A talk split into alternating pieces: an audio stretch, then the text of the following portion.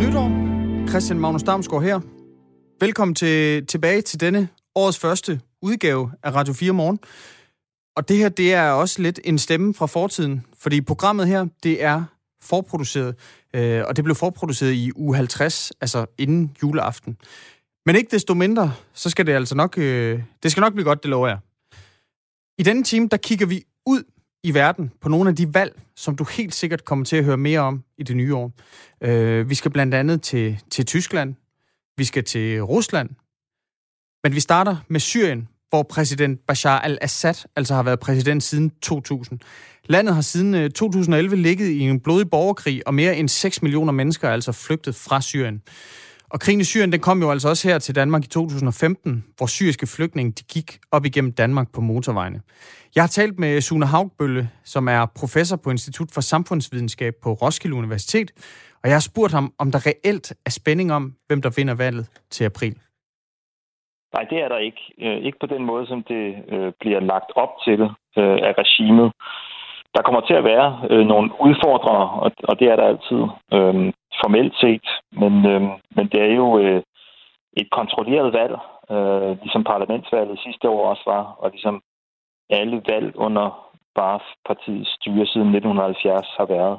Så der er, ikke nogen, øh, der er ikke nogen tvivl om, at det er en slags rubber stamping, altså en slags øh, formel godkendelse af øh, et, øh, et, et reelt øh, autokratisk øh, øh, øh styre, og, og, og under ledelse af Assad-familien og, og Bashar al-Assad.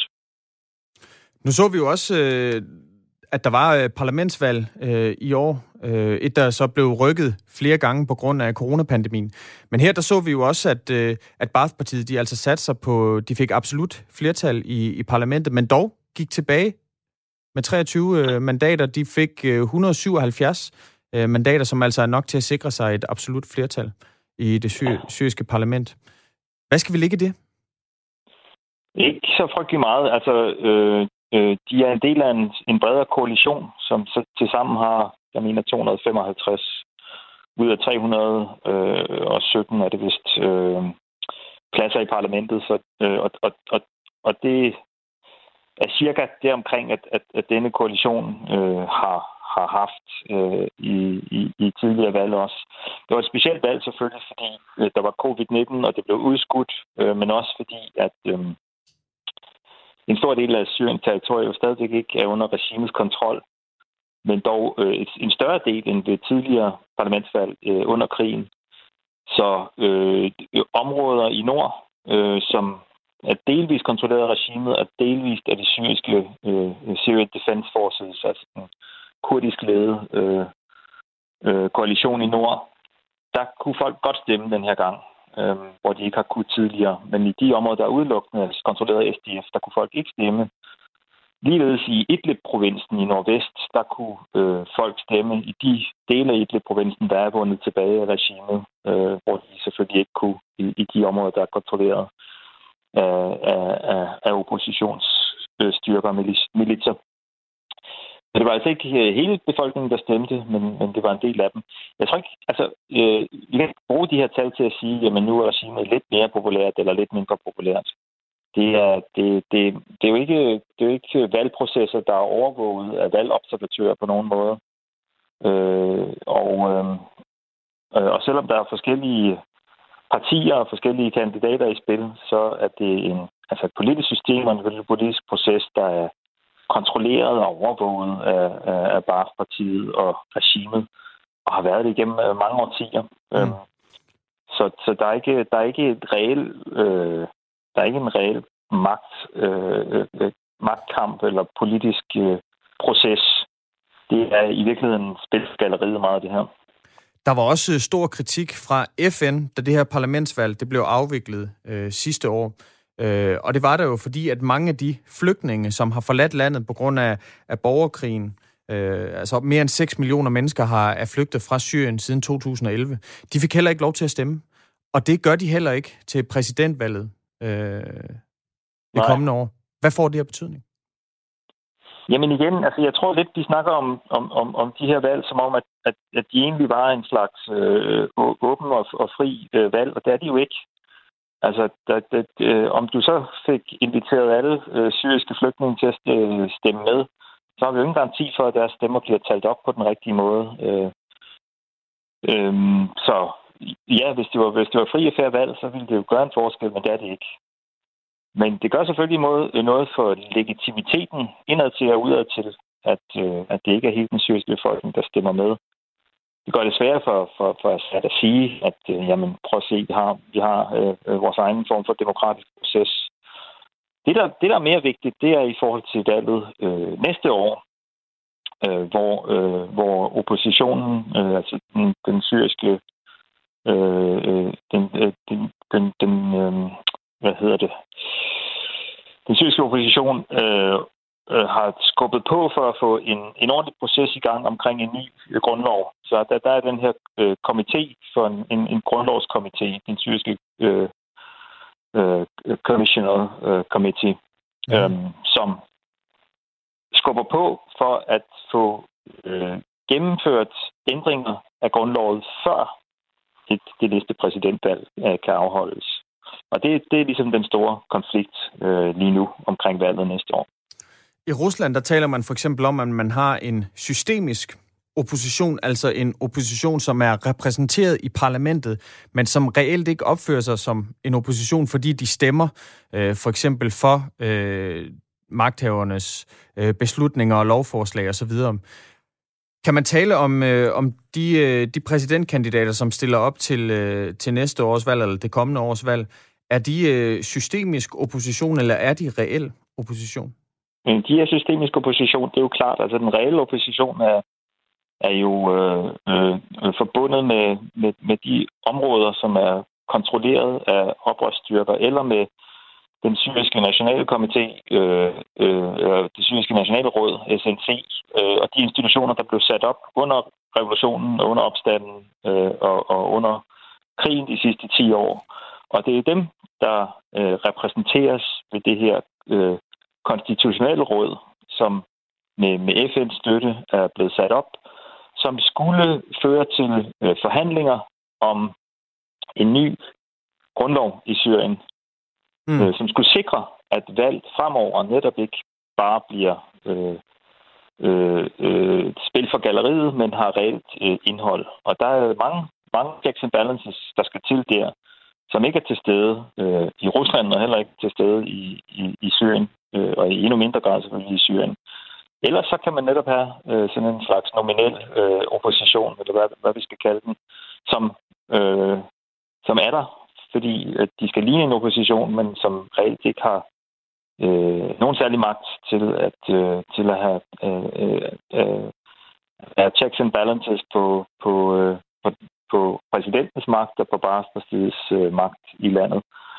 Så hvis, hvis der hvis der skal ske øh, en, en reel udfordring af Bashar al-Assads øh, magt, og hvis det her præsidentvalg skal, skal give nogen mening, så kræver øh, øh, den syriske øh, øh, den syriske forfatningskomité, at øh, forhandlingerne kommer videre øh, inden da.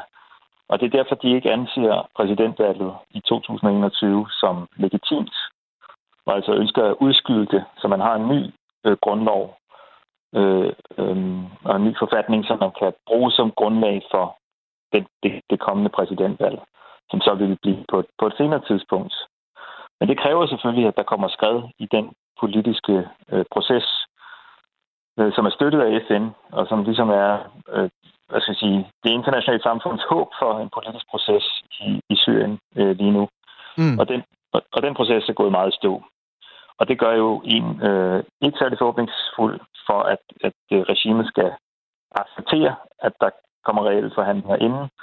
Han, øh, de tværtimod gennemfører det her præsidentvalg, som så øh, øh, giver en blåstempling af øh, Bashar al-Assads øh, videre øh, præsidentperiode, som kommer til at fortsætte mere eller mindre i det uendelige. Ja, fordi hvis, hvis vi kigger lidt på, på de andre præsidentkandidater, som der er, Øh, Øh, eller som vi kender til i hvert fald nu, så er der jo en Jamal Suleiman, som er altså skuespiller og ligesom frontperson for, for øh, Serious Tomorrow Movement. Og så er der Fahad Al-Masri. Hvad er det for nogle kandidater? det er jo kandidater fra det, man kan sige, øh, som, har, som øh, regimet har accepteret helt fra starten af konflikten, at der er en, en opposition, og også en opposition, som kan, øh, som kun i, i starten i hvert fald øh, erklærer sig øh, solidarisk med opstanden, men som ikke øh, reelt udfordrede Bashar al-Assads magt. Øh, og, og den opposition er, er ligesom død med, med at eksistere. Så det er, jo, det, er jo, det er jo kandidater, som foregiver at skulle udfordre øh, øh Bashar al-Assads magt, men som ikke har noget, øh, nogen særlig folkelig opbakning, og som heller ikke har forbindelse til oppositionen uden for de regeringskontrollerede områder. Og det er jo det afgørende. Så det vil ikke være kandidater, der laver det her bindeled til øh, det, det syriske forfatningsråd og, og til den bredere opposition. Og derfor, altså, det er jo, det er jo, det er jo meningsløse øh, kandidater. De kommer ikke til at øh, få særlig mange stemmer. Øh, og selv hvis de gjorde, så ville det heller ikke blive anerkendt. Så det er spil for galleriet. En, der altså ikke er en øh, meningsløs kandidat, det er jo Bashar al-Assad, som har været præsident i Syrien siden 2000, og som vi hørte Sune Haugbøl sige her, formentlig kommer til at fortsætte som, som præsident efter valget i Syrien, som altså finder sted en gang i april eller maj. Det ligger endnu ikke helt fast. Og knap to timers flyvetur fra København, så skal øh, folk altså også til stemmeurnerne i, øh, i det kommende år. Det er nemlig i Rusland. Russerne de skal vælge 450 nye medlemmer til, til Dumaen, det russiske parlament. Og det skal de den 19. september i år. Jeg har derfor spurgt seniorforsker ved Dansk Institut for Internationale Studier, Flemming Spidsbol, om, hvor vigtigt valget til Dumaen det er sammenlignet med, med præsidentvalget. Så er det klart, at øh, det vigtigste valg, det er jo præsidentvalget. Øh, og det er jo fordi, den russiske præsident har meget magt, og det ligger i forfatningen fra 1993. Det er et stærkt præsidentembede, som er blevet skabt, og præsidenten har meget vidtrækkende øh, beføjelser. Og Dumaen og Federationsrådet som overhus har selvfølgelig også sine, men grundlæggende så ligger magten til den forskudt over mod præsidenten. Det er meget tydeligt, og det har også været meningen fra starten. Og så var der jo den her øh, afstemning om forfatningsændringer, som øh, fandt sted i 2020.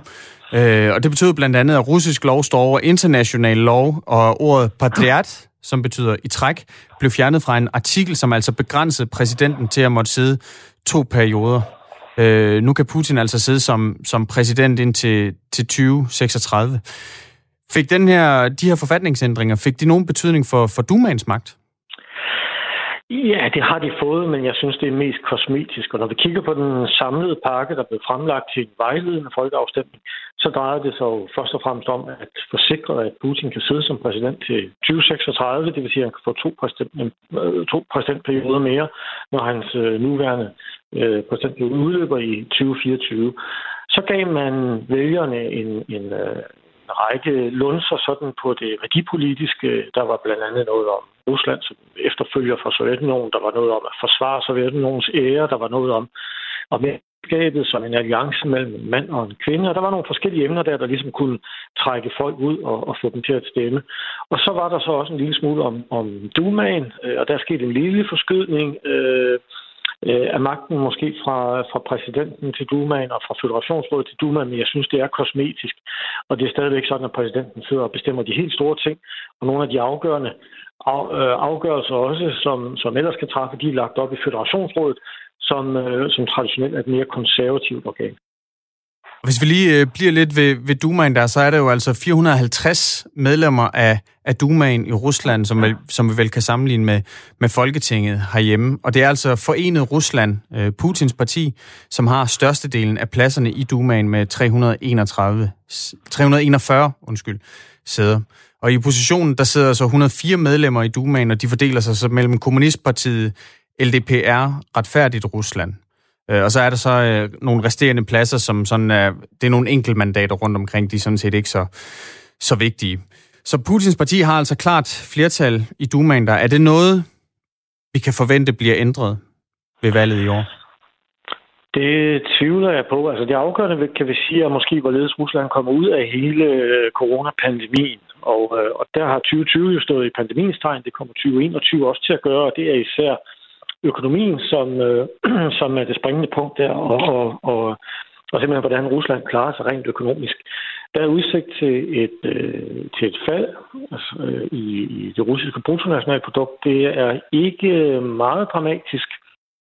Det kan findes meget mere dramatisk andre steder, men, men der er også stor usikkerhed om det. Og det er jo blandt andet, fordi noget af det er sådan lidt politisk pyntet øh, fra russisk side. Men altså et fald, som, som også vil ramme de, de russiske vælgere, og der vil meget afhænge af, hvor, hvor stort det her fald øh, vil blive, og, og i hvilken grad det så vil nå ud til folk, øh, og de vil opleve en, øh, en nedgang i, øh, i deres velstand. Øhm, og ellers så plejer valgene jo at være sådan forholdsvis reguleret.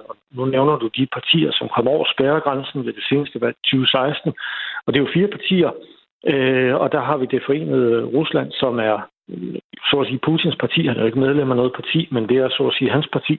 Og så har vi tre andre partier, men de er en del af det, man kalder øh, ligesom den, den formelle øh, opposition, den øh, strukturelle øh, opposition i Rusland, og det er oppositionspartier, som, øh, som er tæt på Putin, og øh, undersøgelser viser også, at de i høj grad stemmer på samme måde, som, øh, som præsidenten ønsker det, og som øh, det forenede Rusland også gør. Ja, for det, der er sjovt ved oppositionen, det er jo, at de de er meget åbenmundet, specielt øh, LDPR, som vi også øh, kommer ind på senere. Øhm, de er jo meget åbenmundet i deres kritik af styret. Blandt andet så har Zhirinovski, som jo er leder for LDPR, han har jo kaldt øh, Putin for Ruslands zar og så videre. Men når det kommer til stykket, når de skal trykke på knappen derinde i Dumaen, ja, så trykker de altså det samme som, som forenet Rusland. Ja, det, det gør de i høj grad. Der er, jo, der er jo folk, som igennem mange år har analyseret det på den måde og sagt, jamen det er for ligesom at få, hvad kan man sige, at at, at appellere til forskellige vælgergrupper. Man, man kontrollerer den her opposition, den systemiske opposition, øh, den formelle opposition her, og så, øh, og, og så kan man dirigere vælgerne derover, hvor man alligevel kan styre dem, men de kan få, få lov til at, øh, at komme af med de her politiske præferencer, de har. Den utilfredshed, som måske er, men sidste ende betyder det ikke så meget. Og nu nævner du Vladimir Zhirinovsky, som jo, øh, som jo er kendt, har været i russisk politik i en menneskealder, og, øh, og han er kritisk over for Putin, men nogle gange så lovpriser han jo altså også Putin. Og, og det var blandt andet Zhirinovsky, som foreslog, at man lige så godt kunne gøre Putin til livstidspræsident, fordi, som man sagde, det er jo det, vælgerne vil have. Øh, og, og det vidner selvfølgelig også om en, en opposition, som nogle gange er, er ret nem at arbejde sammen med. Mm. Og hvis vi netop bliver ved LDPR, øh, Liberaldemokratiske Parti, som jo, kan man vel nok sige, de er hverken, øh, de er ikke særlig liberale, og ikke, heller ikke nødvendigvis særlig demokratiske. Men ikke desto mindre, så var der jo en øh, guvernør i Habarovsk, Sergej Furgal. Har du fulgt med i den sag, øh, Flemming Spidsbol? Ja, det har jeg. Det har jo været en spændende sag hen over sommeren og efteråret. Ja, der har jo været altså, demonstrationer i Khabarovsk. Tusindvis af mennesker har været øh, på gaden adskillige gange i, adskillige gange i, i løbet af, af 2020. Øh, og det har de, fordi deres øh, guvernør, Sergej Furgal, som altså er medlem af det her parti, vi netop talte om, LDPR, han blev, han blev fængslet i Moskva for at stå bag mordet på to forretningsfolk. Og det gjorde øh, det mord, det er altså fundet sted i 2004-2005. Og de demonstranter her fra Khabarovsk, de kalder den her fængsling politisk. Fordi Sergej Furgal, han, øh, han besejrede nemlig over to omgange Putins kandidat fra Forenet Rusland øh, i kampen om at blive guvernør i Khabarovski kraj, som jo altså er, er region, hvor Khabarov så er, er administrativt øh, centrum. De demonstrationer her, øh, Flemming Spidsbol, som vi har set rettet mod Moskva og centralmagten i Rusland, kommer vi til at se flere af dem op mod Duma-valget? Det kunne vi nok godt. Vi kan i hvert fald godt øh, komme til at se flere af dem, hvis der opstår øh, sådan en spontan utilfredshed. Og, og det vi så ude i Khabarovsk var jo meget sådan spontant og lokalt. Øh, det var jo ikke, øh, hvad skal man sige, til en utilfredshed, der havde brygget igennem længere tid. Det var en konkret anledning. Guvernøren blev arresteret og, og, og smidt øh, i fængsel i Moskva.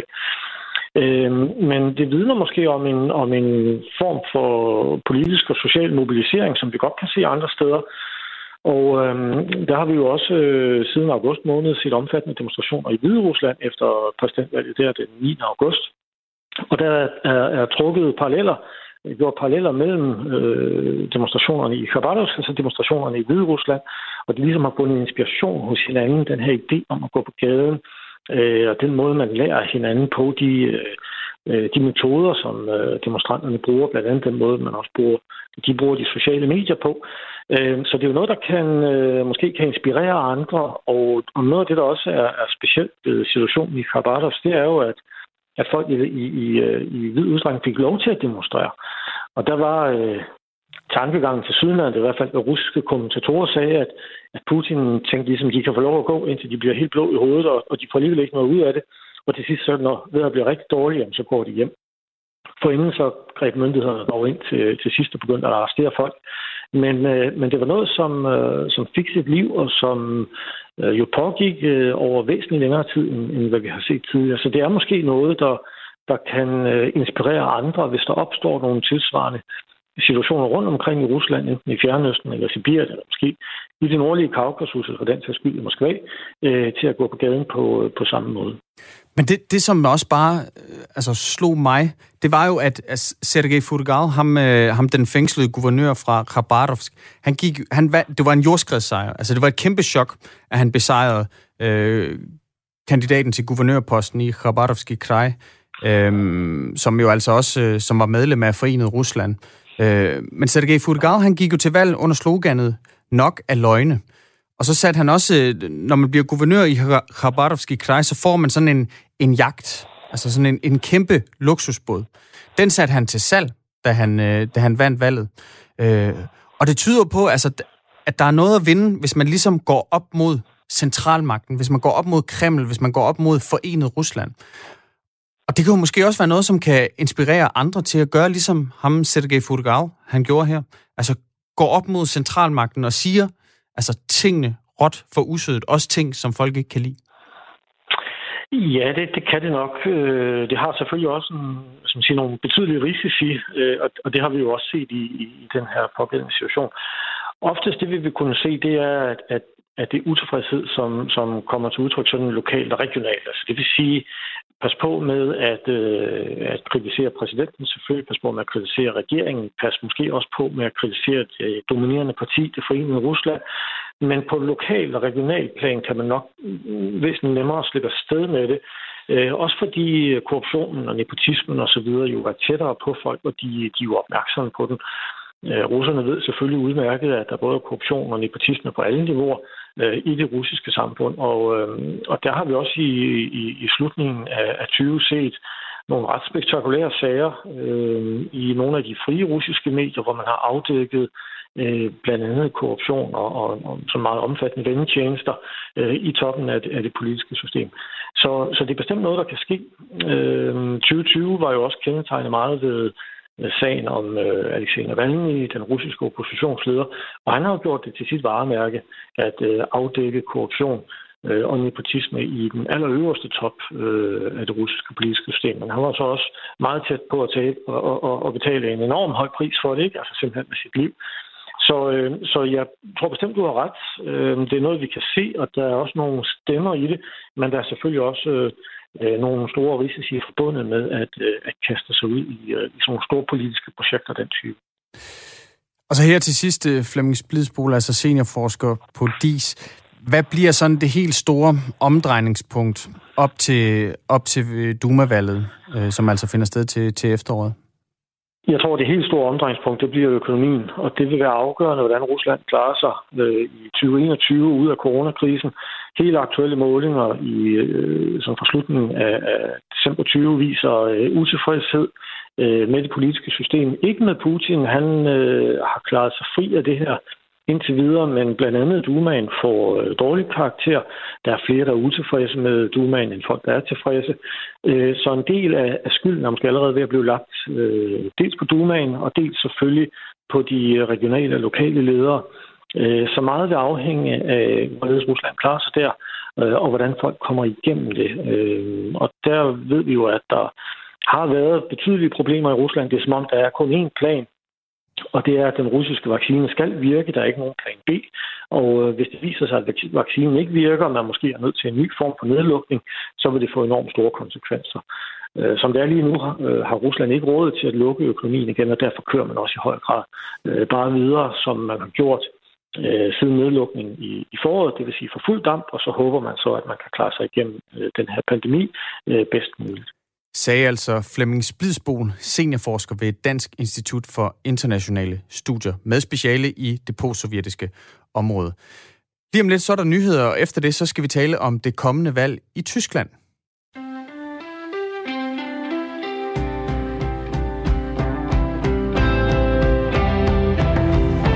Godmorgen og godt nytår. Du har tændt for årets første Radio 4 morgen, og tak for det.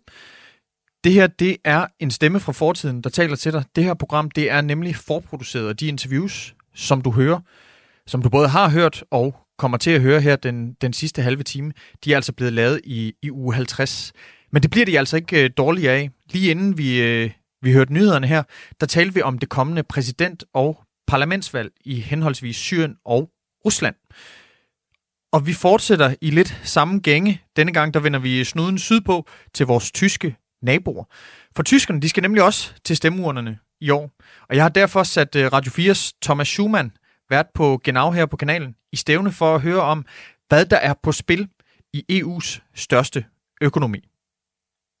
Jamen, det store spørgsmål er lige nu, hvem det er, der skal afløse Angela Merkel øh, som øh, kanslerkandidat for det konservative CDU, altså det største parti i Tyskland, og dem, som virkelig har svinget takstoppen øh, de sidste øh, hvad er det, 15 år, hun har siddet som, som kansler efterhånden. Øh, det er virkelig dem, der har sat dagsordenen i, i tysk politik. Men øh, hun vælger, øh, Angela Merkel, altså ikke at stille op som kanslerkandidat igen til næste valg. Så der skal findes en ny, og lige nu der er det valg mellem tre mænd, øh, Friedrich Merz, Armin Laschet og øh, Christian Røtter, tror jeg nok, han hedder. Øh, det er ligesom de tre kandidater, der, der, der, der, der står til at skulle udvælges øh, til kanslerkandidater. Det finder vi ud af i januar øh, hvem det er af dem, der kommer til at, at stå i spidsen for CDU ind i, ind i den valgkamp. Så, så Tyskland, de må sige for, farvel til, til Mutti og hej til en Fati? Lige præcis. Det, det er det, det ligger op til. Og nok måske også i hvert fald, hvis det bliver sådan en som uh, Friedrich Merz, et uh, kursskifte for, hvad CDU står for. Altså man kan sige, øh, uh, CDU er blevet noget udfordret af Alternative for Deutschland, AFD, øh, på den her sådan, konservative linje og hvis man siger, indvandrerkritiske, hvis ikke øh, direkte indvandrerfjendske linje, som AFD øh, kører, øh, har de tabt en vælger til, og der er Friedrich Merz, han er sådan et mere konservativt pust, øh, øh, som altså adskiller sig en del fra, fra den øh, linje, som, øh, som Merkel har lagt, som har haft hun har haft noget mere åbne arme i forhold til hele flygtningespørgsmålene.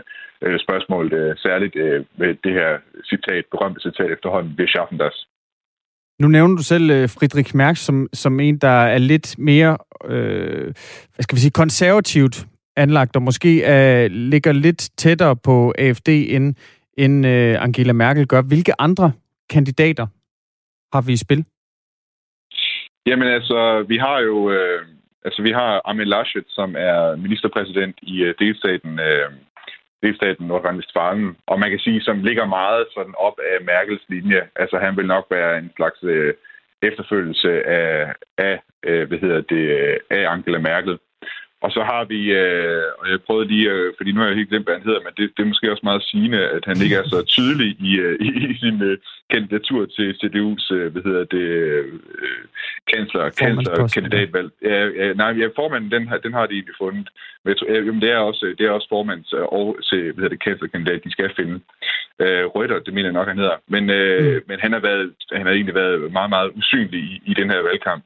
Han er formand for, hvad hedder det, for udenrigs, øh, det udenrigspolitiske udvalg i forbundsdagen. Øh, og, og jeg mener, jeg ved faktisk ikke, hvad han står for, fordi vi har ikke, øh, vi har rigtig set så meget fra ham.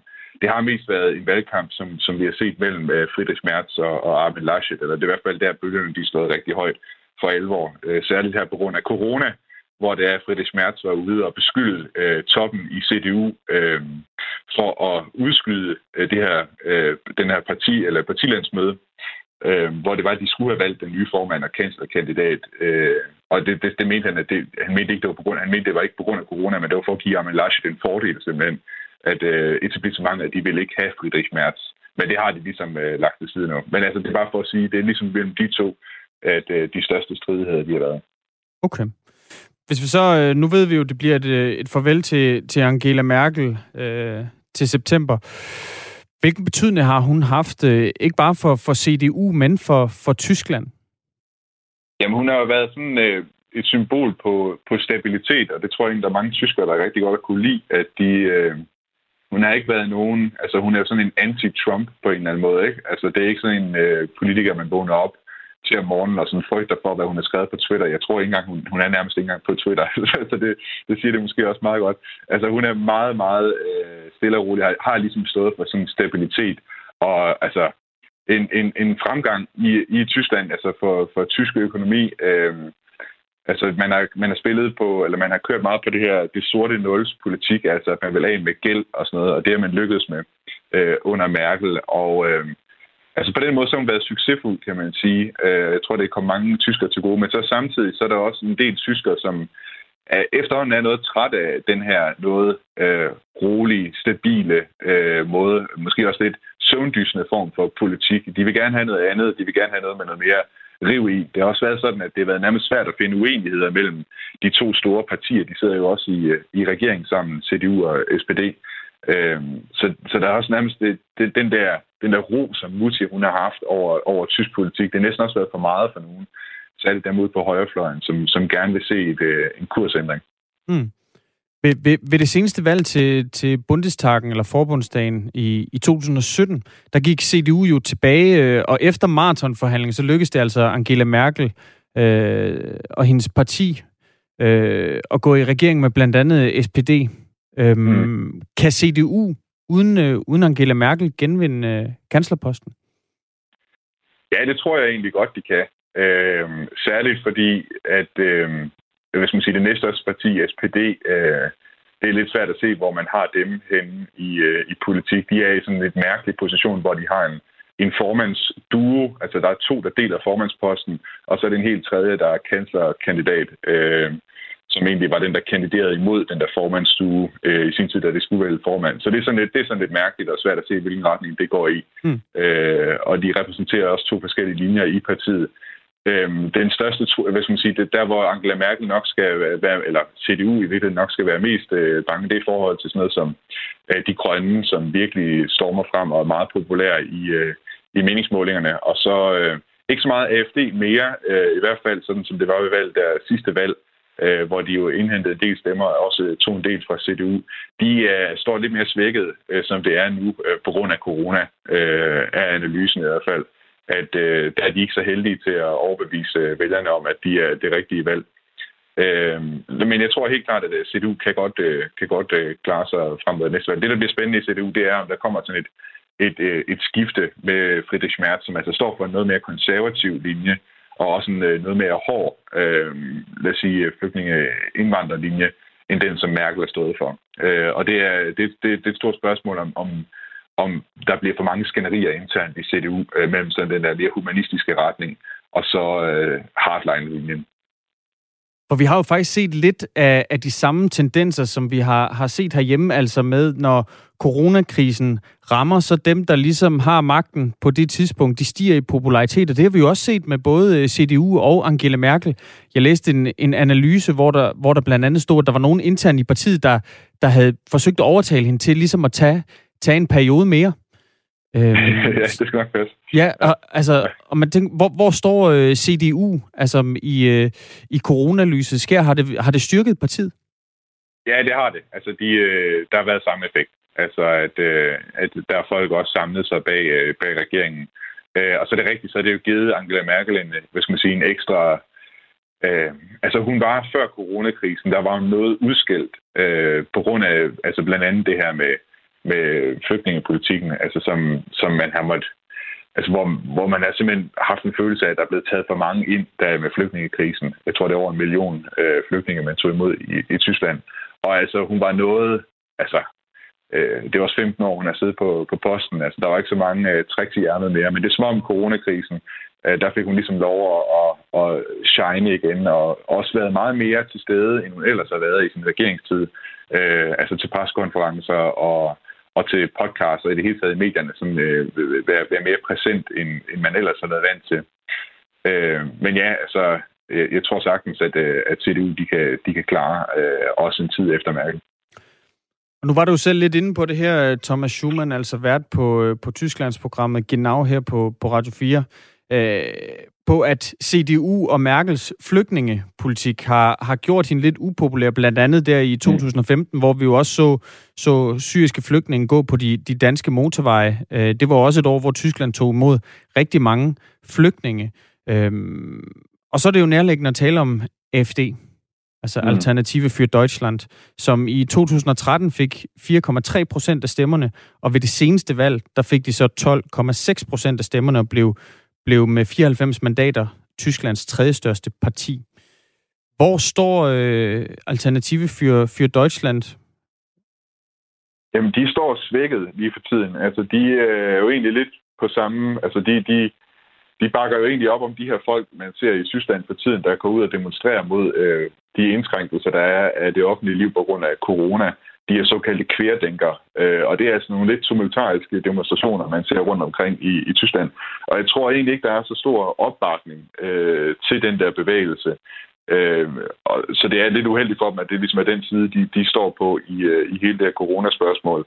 Og så er der i øvrigt i partiet også øh, interne, altså der er infighter. Øh, der er sådan en, en meget, meget højere øh, radika- radikal fløj, kan man sige, som har været, øh, som simpelthen bare hedder fløjen i partiet, hvor at øh, der er blevet udskilt en, øh, en politiker, altså er blevet smidt ud af partiet, der hedder øh, Kalbitz til efternavn. Mm.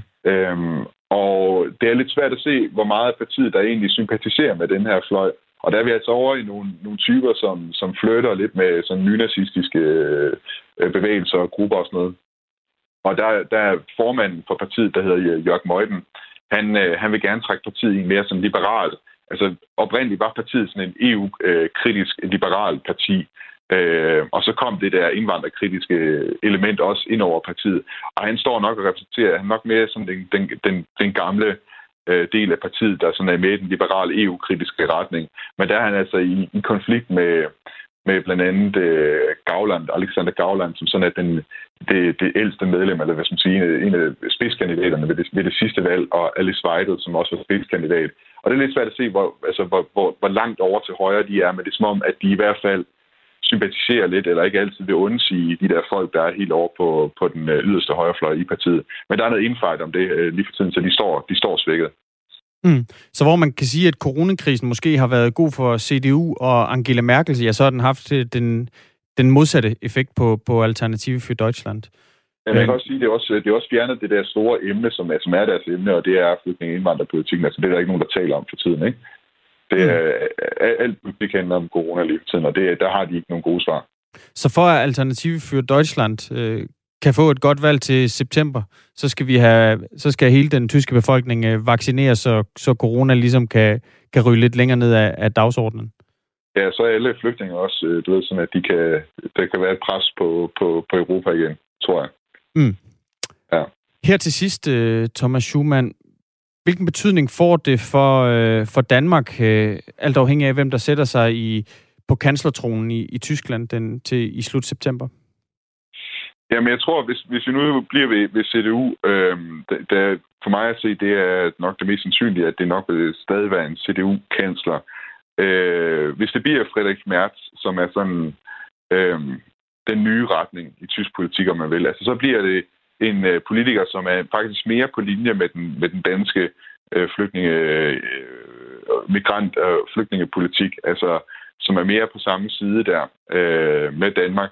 Og det er nok også en, en politiker, som vil ruske mere op i, i tysk erhvervsliv. Altså der er også nogle, nogle dele af tysk erhvervsliv, som måske mangler at blive rusket op i øh, efter de her 15 år med Merkel, men hvor han er sådan en, han kommer fra, det, fra erhvervslivet og har helt sikkert nogle idéer til, at der skal laves nogle øh, reformer på det, på det område. Hvis det, øh, hvis det derimod bliver Socialdemokraterne, øh, som, som, vinder, øh, som vinder valget, altså det der bliver deres øh, kansler, så kan vi stå i den lidt mærkelige situation, at vi har en socialdemokratisk øh, øh, statsminister herhjemme, øh, som kommer til at være meget, meget uenig med, med de socialdemokraterne i Tyskland, fordi de tyske socialdemokrater øh, i flere omgange har kritiseret den danske linje øh, på flygtninge- og indvandrerspørgsmålet. Øh, så det kan blive sådan lidt, øh, en lidt mærkelig situation, øh, hvor det er, at, øh, at der faktisk kan komme mere øh, konflikt mellem Danmark og Tyskland på den måde. Mm. Og hvad det ender med, det finder vi jo altså ud af den, den 26. september, når der er valg til forbundsdagen i, i Tyskland. Thomas Schumann, vært på Genau her på Radio 4. Tak fordi du var med. Ja, velkommen. Så altså stadig en, en hel del ubekendte forud for, for valget til, til forbundsdagen i Tyskland, som altså finder sted den 26. september. Og så er vi altså ved at nå ved vejs ende for denne nytårsspecial. Radio 4 Morgen, årets første, som altså er forproduceret. Alle interviews, du hører lige nu, er lavet en gang midt i december. Og jeg kan sige uh, godmorgen til dig, Mads Anneberg, Godmorgen. og, og godt nytår Ja, tak i fra, lige måde. fra fortiden. Tak fordi du kunne komme. Ja, det var så lidt. Jeg har inviteret dig i studiet, fordi at øhm, jeg havde jo egentlig tænkt, at vi skulle tale Brexit.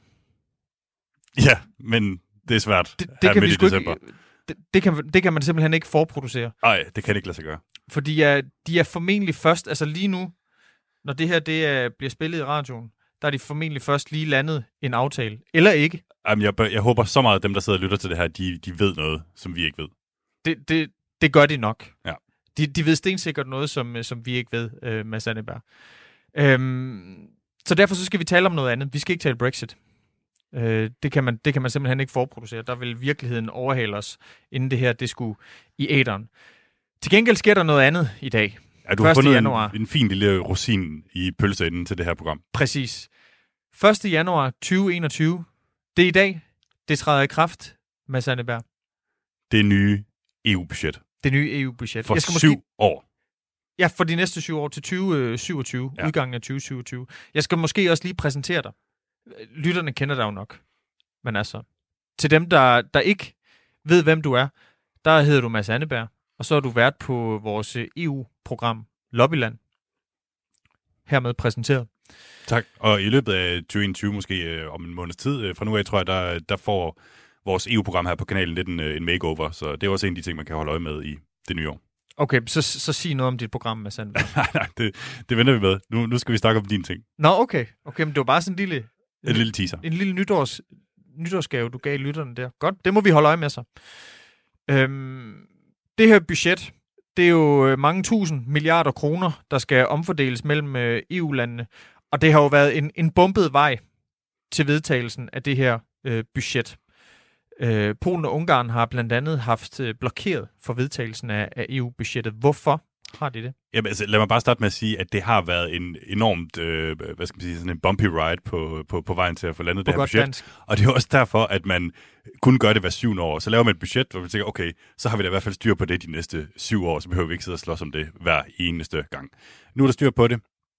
Og øh, du spørger, hvorfor har Polen og Ungarn på et tidspunkt øh, i løbet af december nedlagt veto mod det her. Og de er jo altså langt fra de eneste, der har nedlagt veto. Den her vej har været lang og, og strabasserende, og Danmark har jo på et tidspunkt også været inde og ville nedlægge veto, hvis det her budget blev for højt. Så alle mulige EU-lande har haft alle mulige krav, og i, øh, hvad skal man sige, Polen og Ungarn, de kom så bare lidt i sidste, øh, i sidste spilleminut, ikke? og så sagde, åh, oh, der var faktisk lige det her, som vi gerne ville, ville have ændret. Og det var jo, altså, skal vi, skal vi gå ind i det med det samme? Lad os gøre det. Okay. Polen og Ungarn, de er utilfredse med, at i det her nye EU-budget, som jo er en, en stormflod af penge, der øh, rammer EU-landene lige om lidt, ikke? der skal man simpelthen leve op til noget, der hedder retsstatsprincipperne, for at få sine EU-penge. Og det betyder for eksempel, at hvis du, hvis du i et land øh, for eksempel har nogle dommere, som ikke er helt uafhængige af regeringen, så kan vi ikke vide, at de penge, der går til et, et eller andet landbrug eller en eller anden motorvej i det land, at de rent faktisk går dertil, fordi der er ikke nogen effektiv kontrolmekanisme i landet. Og der har været problemer med dommernes uafhængighed i Polen og i Ungarn. Derfor har man lavet det her øh, tiltag, som de selvfølgelig ikke er særlig begejstrede for, og som de føler lidt en, en, en klapjagt på dem. Så vidt Polen. Hvad var Ungarn tur over? Jamen, det var, det var fuldstændig det samme. Altså, de, Det det samme. de havde begge to det her, øh, hvad skal man sige, øh, den her indvending mod, mod EU-budgettet. Og, og, og, og det var derfor, de var klar til at nedlægge veto mod det. Men så fik de så en, en lille indrømmelse, som gjorde, at vi alle sammen kunne komme videre. Og, hva, og hvad var det så for en indrømmelse, de fik, som gjorde, at, øh, at det her budget altså kunne blive vedtaget, og altså i dag træder i kraft? Den lille bitte indrømmelse, det var, at før den her mekanisme, som de er utilfredse med, kan træde i kraft, så skal den lige en tur forbi det, der hedder EU-domstolen, altså den øverste domstol i, i EU, som skal øh, bare lige tage stilling til, om det her det egentlig er legit eller ej. Og det var altså noget, som de tænkte, det kunne vi godt bruge til at vende det her til, til lidt en form for sejr, ikke? Altså, og et land som, som Danmark, som, ja, øh, hvad skal man sige, var, var utålmodig for, for at få det her igennem, tænkte, jamen fint nok, det, det, det, det kan vi godt leve med, at det skal forbi øh, EU-domstolen. Alright. Det er jo store summer, der er på spil i, i EU-budgettet her. Øh, blandt andet så er midlerne til, til EU's genopretningsfond, altså den, som skal få, få øh, de europæiske lande tilbage på sporet efter coronapandemien, ligesom har, har slået lidt bunden ud af, af flere statskasser. Hvad har, hvad har det haft for betydning af, hvad har det haft øh, af betydning for forhandlingerne, at, at den her genopretningsfond er blevet gjort til en del af forhandlingerne? Jamen, jeg ved snart ikke, hvordan jeg skal formulere det, men, men øh, som jeg var inde på før, så øh, havde vi en periode i foråret, hvor Danmark var meget utilfreds med, at det her EU-budget så ud til at skulle stige. Og så lige pludselig så kommer corona, og så bliver det klart for enhver, at okay, der skal faktisk en hel masse penge til. Lige pludselig opererer du med nogle helt nye tal, et, et, et større EU-budget og en kæmpestor genopretningspakke oveni. Og det, at, du, at det hele ligesom bare bliver større og større, det gør det nærmest også, jeg ved ikke, om det er lidt en kontroversiel holdning, men, men set udefra, jeg synes det nærmest at gøre tingene nemmere, fordi så kan du sige, så har du nogle kæmpe beløb i, i spil, hvor lande, der, der har brug for det her, øh, de her penge, altså Italien og så videre, de kan sige, vi fik et kæmpe beløb. Danmark kan sige, vi fik gjort det kæmpe, kæmpe beløb en lille smule mindre. Det er simpelthen nemmere at finde kompromis, når, når, når du har mere at forhandle om, så at sige. Er der mere, vi mangler at sige om, øh, om EU-budgettet for, for de næste syv år, Mads Anneberg? Hvad, er der noget, man skal bide mærke i? Det, det er et meget åbent spørgsmål. Jamen altså, er der noget, du mangler at vide, Christian Magnus? Hvad med, hvad med Danmark? Mm. Jamen altså, Danmark... For, du, altså, du, du er vært på et øh, program, som har det som mission øh, at undersøge, hvordan Danmark kan få mere ud af EU. Hvordan lyder dommen over de næste syv års EU-budget for, for Danmark? Får vi, får vi mere ud af EU? Det kan jeg garantere dig for, at vi gør. Vi får ja. langt mere ud af EU de næste syv år, og øh, hvad skal man sige, den finanslov, som blev vedtaget i, i Danmark her i december, øh, der er en, en, en del af den, der, der simpelthen hviler på EU-penge, som kommer fra den her genopretningspakke. Det bliver noget i omegnen af, hvad skal vi sige, 13 milliarder kroner, som vi får, og vi får simpelthen mere ud af EU de næste syv år, men vi skal jo så også betale mere til EU. Ja, og hvor øh, ender det regnstykke? Mads Anneberg, har du haft den store lommeregner frem? Jamen, du kan sige, hvor ender det regnestykke henne? Hvor ender det store EU-regnestykke generelt henne? Ikke? Altså, det, det ender jo sådan, at ja, i princippet giver vi danskere i det hele taget mere til EU, end, end vi får tilbage direkte, men vi får så nogle indirekte ting, som, som gør, at det er umagen værd for os alligevel. Ikke? Hvad er altså, det? Vi, vi får lov at handle med de andre, og, og, og, og sælge alle vores øh, dyre, dejlige produkter. Ja, det har, vi jo, det har vi jo fået øh, lige så længe, at det indre marked har eksisteret. 100 procent, præcis. Ja. Men bliver, bliver regnestykket, bliver det bedre for Danmark de næste syv år, eller bliver det værre? Altså, nu siger du selv, at vi skal betale mere ind til, til EU-budgettet i de kommende år, og vi får så også mere ud af det. Men er det en, en en-til-en? Nej, det er det ikke. Fordi den her, hvis jeg bare lige skal knytte et par ord til, til den her genopretningspakke, ikke? som at du har det normale EU-budget, fint, øh, og så har du en stor pakke af, af, af penge, som bliver givet til dem, der har mest brug for det, fordi øh, hvad skal man sige, økonomisk set, så har corona været øh, en stor lussing i, i ansigtet på mange EU-lande. Og der får Danmark jo lov til at betale mere, end, end vi får tilbage, fordi der er nogle andre, der har brug for de her penge mere, end vi har. Vi, vi får penge ud af det. Det får vi allerede noget Men der, er nogen, men der er nogen, der får, får mere. Ikke? Lad os sige, at i Danmark, der får vi godt og vel 2.000 kroner per snude. I Italien, der får de altså 10.000. Så for at det regnestykke skal gå op, så skal vi selvfølgelig betale mere end, end, en, en, men, men det er også stadig uklart, hvordan de her penge overhovedet skal betales tilbage. At det er et ek- ekstremt kompliceret regnestykke, det her.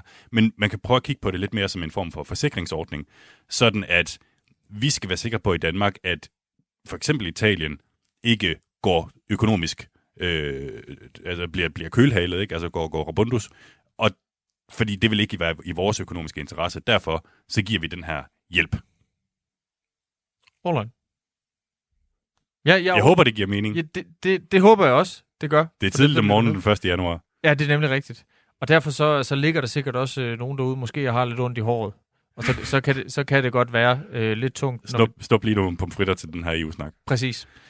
Øhm, hvad med året, der kommer, Mads Anneberg? Jeg har jo, øh, jeg har blandt andet lige, øh, lige talt med, med Thomas Schumann, øh, vært her på, øh, på kanalen, på programmet Genau, altså vores Tysklandsprogram, om et øh, kommende valg til, til forbundsdagen i Tyskland øh, til september. Er der andre store begivenheder Jamen, det, I, bliver da, det bliver da en stor begivenhed Ja, i, det bliver en i EU-sammenhæng, ikke? Altså, Ja. ja. det bliver da spændende for, for EU at se, hvor, hvor den store øh, general, så at sige, øh, kommer hen, ikke? Øh, rent valgmæssigt. Men, men øh, der sker jo også mange andre ting. Altså, det her EU-budget, som vi lige har talt om, det skal ud og, og arbejde.